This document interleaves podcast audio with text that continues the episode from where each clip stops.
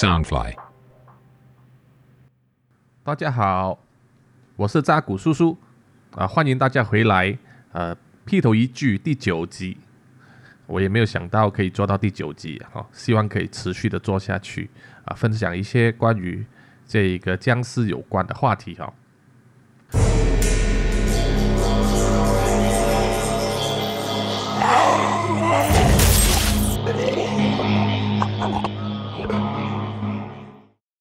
好，听众们，呃，可能有看过很多有关僵尸的电影，或者是小说、电视剧这些东西。那么，叔叔在前面的几集也说过，那僵尸的来源是什么呢？呃，简单的重温一遍的话，根据所有的电影啊、小说、文献啊、任何的资料所显示的呢，简单归类为以下的这几种哦。僵尸的来源有以下几种。呃，第一就是最早期说法就是来自巫毒魔法创作的。巫毒魔法就是海地的部落使用一种呃巫毒 magic 啊巫毒的魔法，将死去的人身体复活，让他们做一种受他们控制的所谓劳工。第二种呢，就是呃我们常常在这种幻想小说里面看到的黑魔法了啊 black magic。啊，或者也有另外一种说法是叫做死灵魔法，就是 necromancy，这种是将死人呃复活，一般上他们会变成呃复活的产品就是呃僵尸腐尸这一种，或者是变成一个骷髅，会受那个魔法的使用者操纵啊去攻击他的敌人这样子，这是在所有的幻想小说啊、幻想电影主题里面常常看见的这种呃怪物。第三种呢，就是有说它是地球上某一种远古的就存在的一种病毒，或者是说新变种的病毒。哦，远古就存在的意思就是说，呃，因为呃，地球在呃很多很多年以前，远古以前呢，我们的大陆的分布其实不是现在这样子的，好，分为五大洲。呃，以前呢，呃，南极、北极其实不是在现在的地方，而是在呃和现在的地壳粘在一起。然后因为地震和地壳的变动，所有大陆分开移位。以前的南极是处于比较温暖的地方，所以当时就有保留了一些呃当时的生物啊、骨骸呀，或者是病毒呢，就移到了现在北南北极的地方，就冰冻了起来，那么就保存下来到现在。所以也有常常人会在北极啊或者南极会发现到有一些远古遗留下来的一些呃化石啊恐龙骨骼啊或者是一些东西，所以通过这种在冰层里面所保留下来的病毒是有可能的哦，而且现在因为全球暖化的关系，南北极的冰块在渐渐的融化，所以因为这个融融化的过程，让这一些以前冰封保留下来的病毒渐渐的释放。所以这个理论也是成立的。那么新变种的病毒的话，就是比如说出现于现在科技各种抗生素的影响，然后各种动物之间病毒的互相传播，所以病毒也会演变、会进化。就好像啊这几年来呃曾经出现的是所谓流感、禽流感哦 H1N1，还有到现在的那个武汉肺炎，跟以前 SARS 一样，他们都是不断的从过去这种病毒可能只是出现在动物身上或者家禽身上，现在可以进化到了感染人类啊，成为致命的一种病毒。所以这种变种呢，呃，也是有它的可能性存在。第四种僵尸的来源呢，就是说啊，它是人类制造的某一种化学污染物或者是废物对人体的中毒感染引起的啊，这种题材其实很多。哦，这个也是告诫人类说，我们因为现在的文明过度开发所换来的代价，就是有很多所谓的环境污染啊，化学品的污染。而且现在我们在现实生活中也常常会看到，就是人那些工厂随便的丢弃那一些废弃的废料啊，没有经过安全处理的废料，倒进河里面呐、海里面呐，让那些生物污染而。造成那一些，呃，比如说下游的人呢，如果使用了这些污染的鱼类啊、蚌类啊这些动物呢，就同时感染到中毒。这个是一个非常大的环环保课题。好，第五个就是人类制作的某一种基因改造的工程所产生的怪物。基因改造工程这一个呃所谓的生化科学，其实存在已久了。我们也有看到很多在现实生活上有做的东西，呃，比如说现在课呃人们都会研究各种方法，其实主要是为了研呃抵抗我们的疾病，比如说抵抗癌症，还有就是呃增加人类的寿命，还有就是修补我们失去的那一些器官啊，通过这种基因改造工程呢。可以做出很多很多，呃，比如说病毒的疫苗啊，然后各种抗体啊，啊，对抗癌症细胞呃生长的那种方法，还有比如说对抗艾滋病病毒啊这一些。那么基因改造当然也牵涉到将不同动物的 DNA 它们的基因混合、修改，然后创造出第二种生物。之前我如果没有记错的话，也有人说啊。已经成功培植了，可以在好像是猪的身上开始培育呃一个人类的耳朵这个器官，就是说从他那边重新让他再长回一个人的耳朵，让他移植到失去耳朵的病人身上哦，这个是其实是有可能的，呃，这也是基因工程的一种。那么在这种研究工程以下呢，所产生的各种各样的，就是就是在中间过程会产生很多失败品。或者实验呃体这样子，就很容易产生怪物了。这一些东西我们在报道上或者现实生活中都看不到啊，都被遮盖起来，也不奇怪。那么第六种有所谓僵尸的来源呢，就是来自外星到达地球的一种不明的病毒。而从外星来的可能是一个陨石、彗星这种从天外掉下来的东西，或者是说也有题材是啊在。呃，外星的时候，他们接触到一些呃其呃外来的生物，那么他们这个生物寄生或者是潜入到太空人的身体上，那么太空人回到地球的时候，就把这个生物或者这种病毒带回到地球，就在地球散播了。啊，这种题材也不少。那么一般上他们都会说这一种外星动物呢，都是非常的危险。好好，呃，今天的课题呢，其实主要就是说。呃，在现在我们这个现实世界里面呢，是不是可以根据目前的科技，以科学的方法制造出僵尸呢？其实，纵观人类的历史啊，人都对死后的世界呢充满幻想。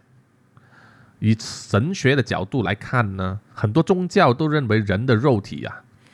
死亡的时候呢，其实还有一个灵魂存在，灵魂并没有消失，那么灵魂就会进入啊另外一个世界。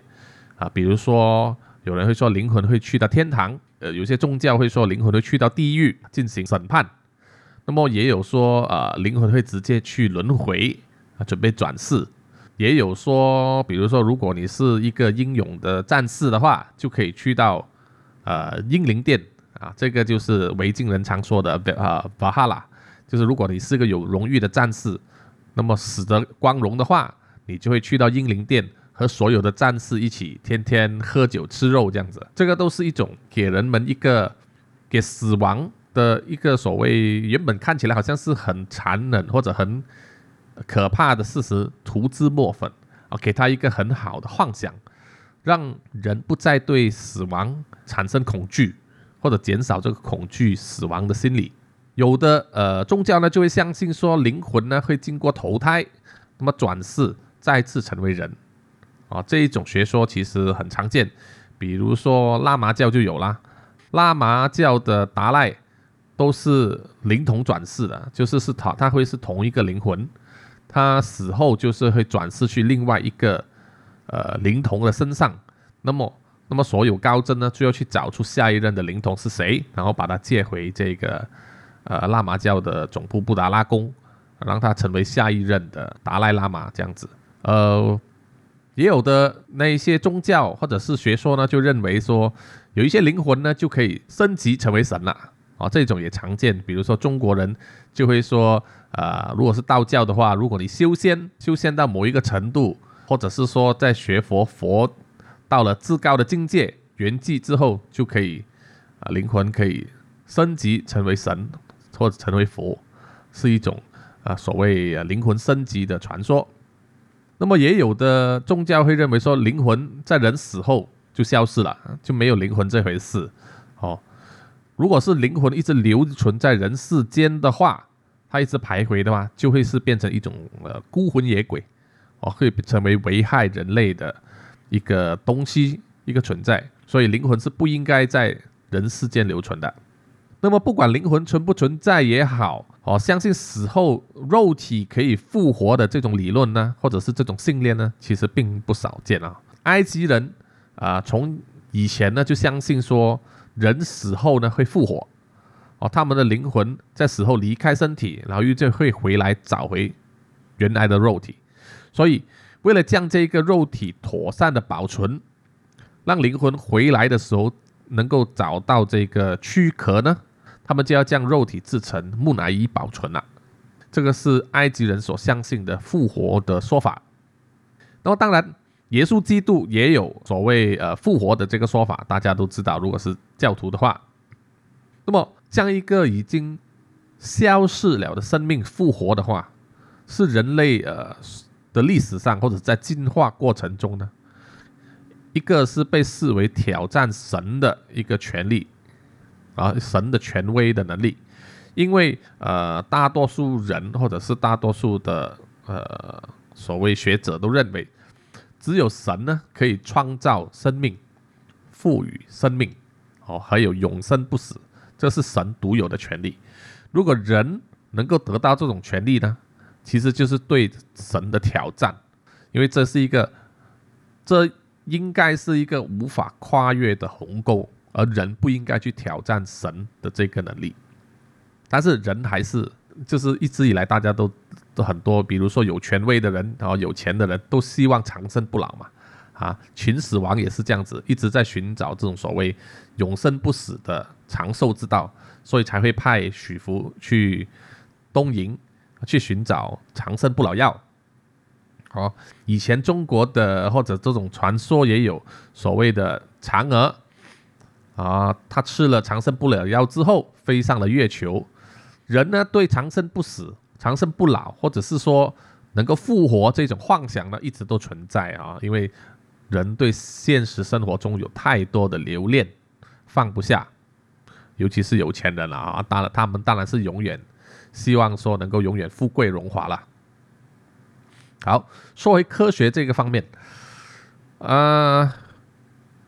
在一千八一八零零年的时候，那么意大利呢就有著名的物理学家 Giovanni Aldini 啊，我们这边叫乔法尼。这位意大利知名的物理学家呢，就曾经呃以电击啊对人体和动物尸体的复活试验，这个是非常有名的，在历史上或者维基皮皮亚或者是这个百科全书都找得到。一八零三年的时候呢，这个乔法尼呢。就曾在伦敦进行过公开的实验，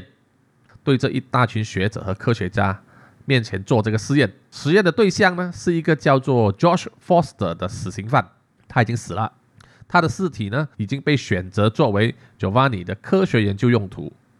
那么在众目睽睽之下呢，Giovanni 就对 Josh 的尸体呢身上的这一个个别肌肉呢刺入这一个铁针，这个针都接上了电线。和电源准备进行呃这个电击，呃这个电击实验呢，就像我们呃在中学或者是小学的时候就有看过的学说，是说针对青蛙的腿电击一样，哦微弱的电流如果刺激那个肌肉的话呢，可以使肌肉产生痉挛或者是抽动的感觉哈，那就会让人产产生一种肉体会复活的错觉。那么根据史料的。记载呢，呃，这个 Giovanni 第一次实验进行的时候呢，是针对这个呃 Josh Foster 这个死刑犯的脸部进行电击。当时这个尸体的下巴呢，在电击的刺激之下，他下巴会开始动起来，好，会打开。那么脸部下巴周围的肌肉呢，会还会不正常的跳动和抽动。然后他其中一只眼睛呢，还一度的张开，看起来是有点狰狞啊。我相信当时现场所看到的学者和科学家都吓坏了。那么这个第一次实际实验完成之后呢，他又再进进行第二次实验。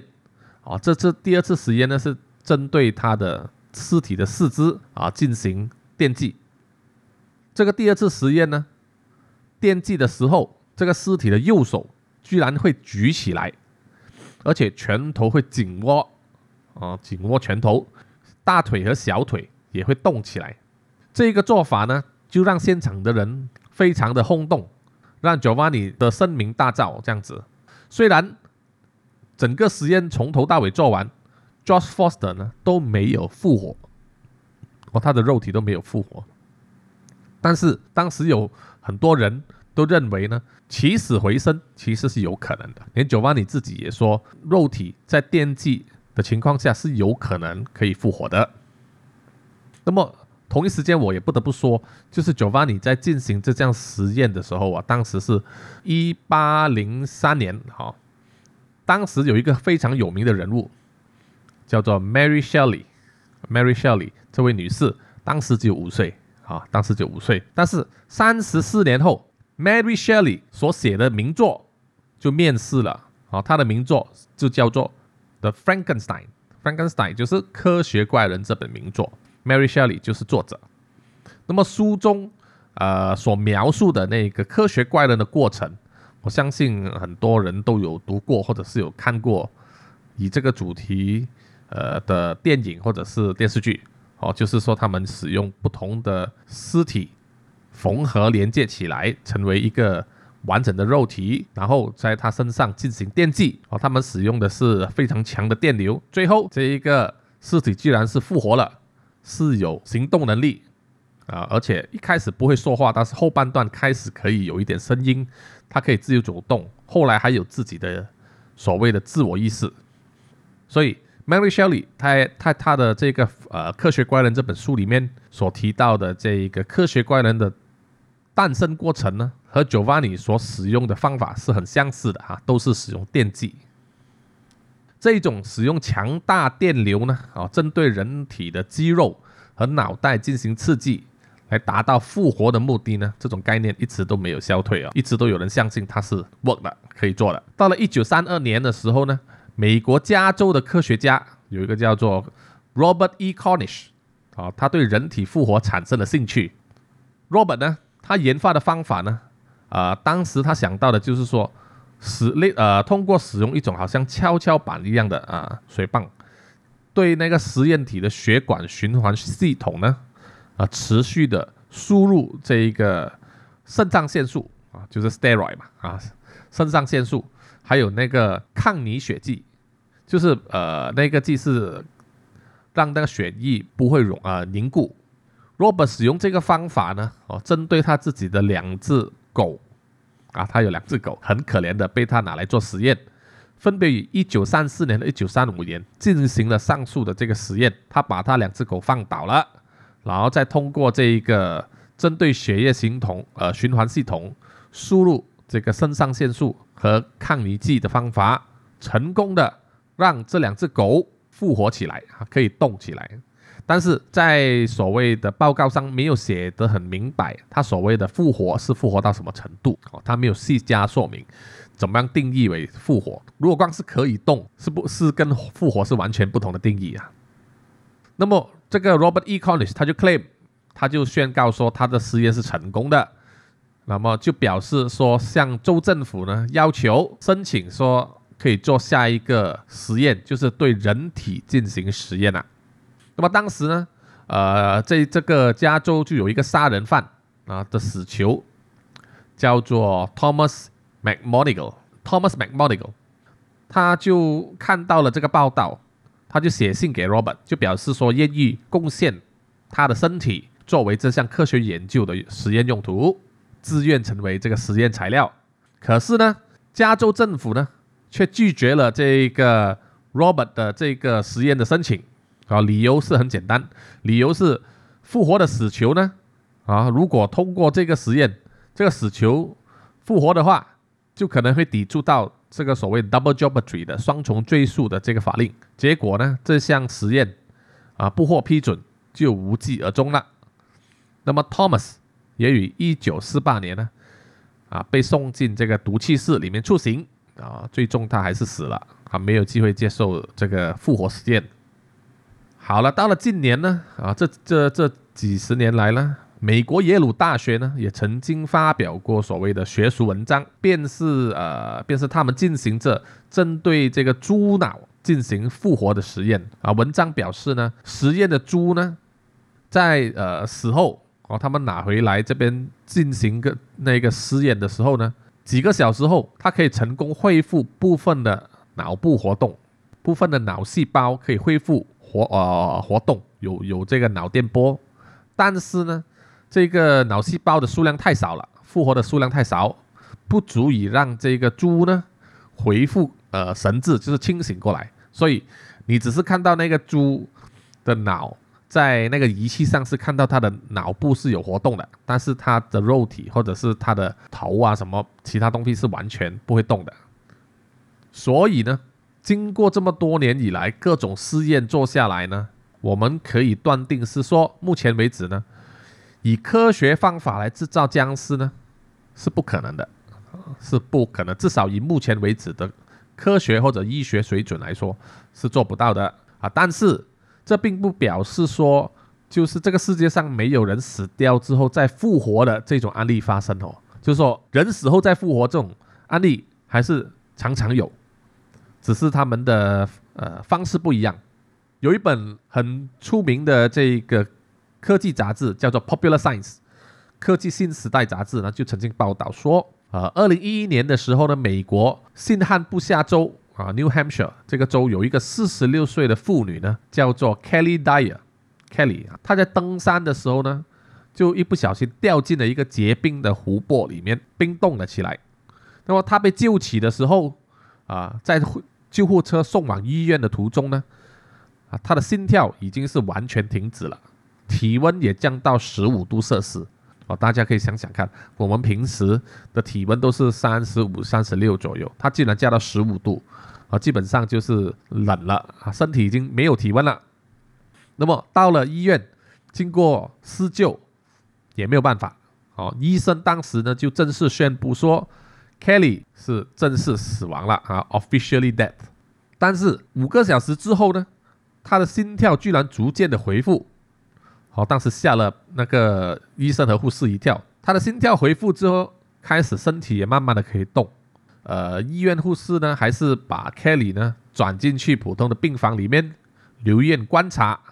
啊，收集他的那个呃生态的那个资料，好，抽血检验。两个礼拜之后呢，都确认他健康无恙，就是身体所有功能都正常。那么脑细胞师师傅呢也没有损毁的现象，就是说，呃，Kelly 的记忆力或者是他所有的行动力啊，各种反射，这种东西都保留了，哦，就跟生前完全没有差别，就让容许这个 Kelly 呢可以出院回家。所以这个 Kelly。这个妇女呢，她是死后复活了啊，经过这一个死亡的过程再复活，但是她不是僵尸啊，她不是僵尸，但是她确实是死了再复活。那么这一种啊，人类呢，在心跳停止了几分钟或者几十分钟之后又活过来的案例呢，啊，其实出现的非常多啊，出现的足够多的时候呢，医学界就给这个现象取了一个名字，叫做拉萨路现象，The Lazarus。Phenomenon，Lazarus phenomenon 也可以称为拉萨路的综合症啊，Lazarus syndrome。拉萨路这一个词是来自圣经，拉萨路其实是一个人的名字，他是耶稣的门徒和好友。根据呃圣经新章约翰福音第十一章中曾经记载说，拉萨路呢，他病死之后被埋葬在一个洞穴里面。四天之后呢，耶稣也耶稣就去吩咐说，叫拉萨路从洞穴。走出来，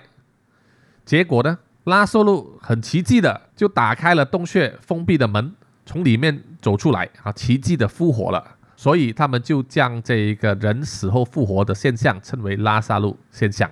那么这个拉萨路现象呢？目前为止呢，其实没有一个很完美的科学方法或科学的角度来解释。一般的理论是说呢，在那一个人死后心肺的复苏过程中呢。胸胸腔里面累积了压力啊，所以在心心肺复苏的结束后，这些压力会心呃会释放出来，释放的时候导致心脏的扩张，那么从呃那个心房里面发出的这一个电脉冲呢，会触发了心脏的跳动。还会刺激到心脏重新跳动。其他的原因呢，可能是注射了高剂量的这个肾上腺素的刺激，就是强心针这种东西，让那个死去的人可以呃心脏可以停止之后恢复跳动。但是这个都不是一个很完美的解释。所以拉萨路的现象的复活案例，并不是所有在拉萨路现象下复活的人呢，都可以恢复生前的呃那个脑部功能，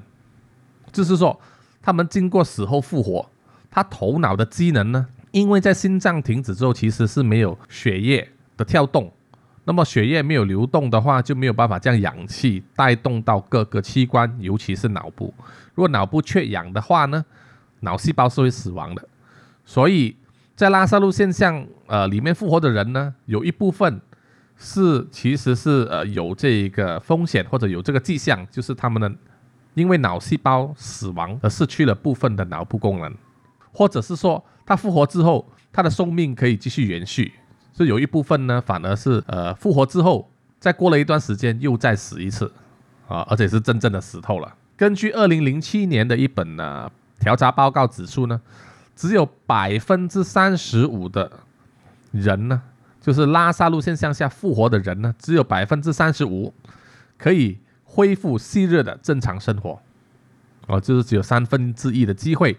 剩下的三分之二呢，可能他的脑袋会退化，或者是说失去了部分功能，哦，可能是无法行走，或者是说可能失去了语言能力，或者是手脚不协调这种毛病，哦，甚至之后还会再死一次。所以啊，即使失败了好几百年了。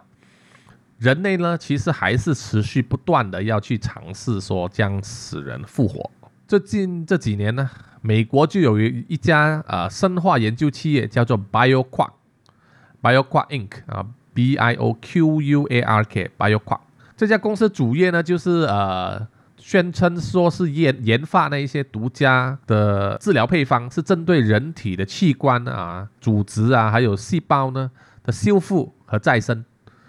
还有呢，是呃逆转这个细胞组织和器官退化的一些疾病。二零一六年的时候呢，BioQua 就忽然间就开始宣称要推动一个叫做 Reanima 的计划。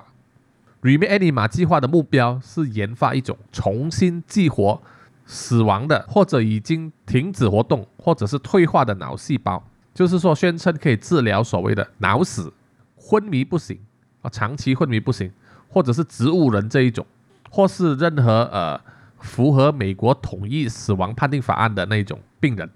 而美国统一死亡判定法案的意思就是说，他们以这个法案来判定这个人是不是死了，就是说，当你的脑脑袋已经呃停止活动啊，脑电波没有反应啊，但是他的身体还是靠机器去维持生命啊，呼吸器呀。啊人工那个机器去泵血啊，这种东西来维持生命的人，这种病人，其实在美国的同意死亡判定法案里面呢，这种人其实算是死人了，是我们可以说这种有点像叫植物人，他身体还活着，但是他脑已经死了。